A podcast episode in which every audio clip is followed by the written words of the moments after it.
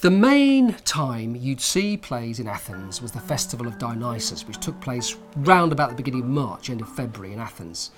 And over the first three days of the festival, you'd see tragedies. After watching tragedies, um, which were usually performed in groups of three, I mean, you had to get through three whole, whole terribly sad plays, I think there was a strong sense of a need for light relief. And there was a third kind of uh, genre of drama which bridged tragedy and comedy, which was called satyr-drama. And all the men who'd been in the choruses of the tragedies jumped around dressed as satyrs, um, also with mythical heroes and, and, and, so on, but in a sort of um, pantomimic, comic burlesque of, of tragic theatre. And that was to sort of send the, the viewers out feeling a little bit more cheerful. They are called satyr plays because they had a chorus of satyrs who were magical, half horse, half human figures who were interested in drinking and satyrs are disruptive and vulgar and the satyr chorus constantly disrupts the action with their humour and their drunkenness and their jokes.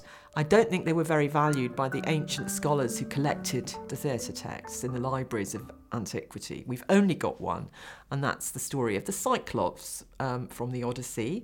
Um, Euripides' Cyclops, where you have a chorus of 12 satyrs, have been imprisoned by, guess what, Polyphemus the Cyclops. So that gives you a typical satyr drama plot.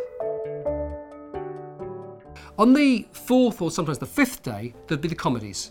Um, and there'd be, uh, if it was on one day, as, the, as it usually was, there'd be three different writers presenting a comedy each. A comedy is the song or ode of a komos, which means a band of revellers. And the Greeks believed that it was impossible for the same person to write tragedy and comedy, and that it was impossible for an actor both to be good at tragedy and comedy. Athenian comedy is a strange mixture of topical satire, of very rude jokes to do with the body and sex, singing and dancing, choruses in outrageous costumes, animals, and all kinds of things like that. Lots of address to the audience, throwing, throwing sweets and nuts to the audience, a kind of real uh, festival celebration, but often the serious, serious point about, about mocking the people in power. And anything was forgiven. You could, you could mock the gods in comedy. It was a free space, you could do whatever you liked.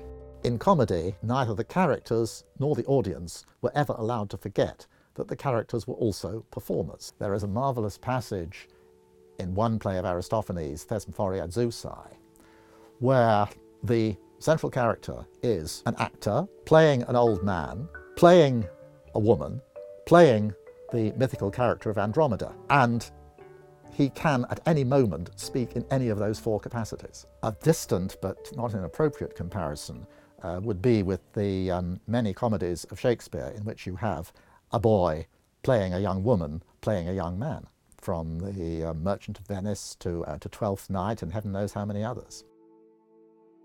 The biggest figure in the history of the old comedy was undoubtedly Aristophanes. He wrote about 40 plays altogether, um, and thanks to the excellence of his Greek diction, uh, 11 of them have survived uh, for us to read.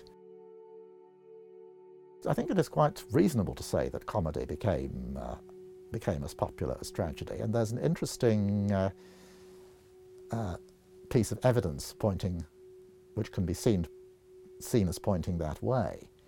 Um, we have a very large number of uh, little terracotta figurines of uh, comic characters.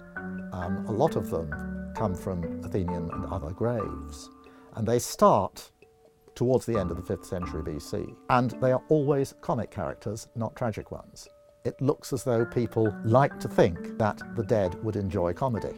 On the other hand, tragedy always retained uh, the, uh, the greater prestige, and comedy and comic dramatists enjoyed um, taking it down a peg.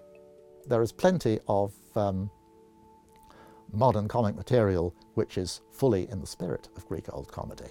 One is The Simpsons, which channels the satirical aspect very well.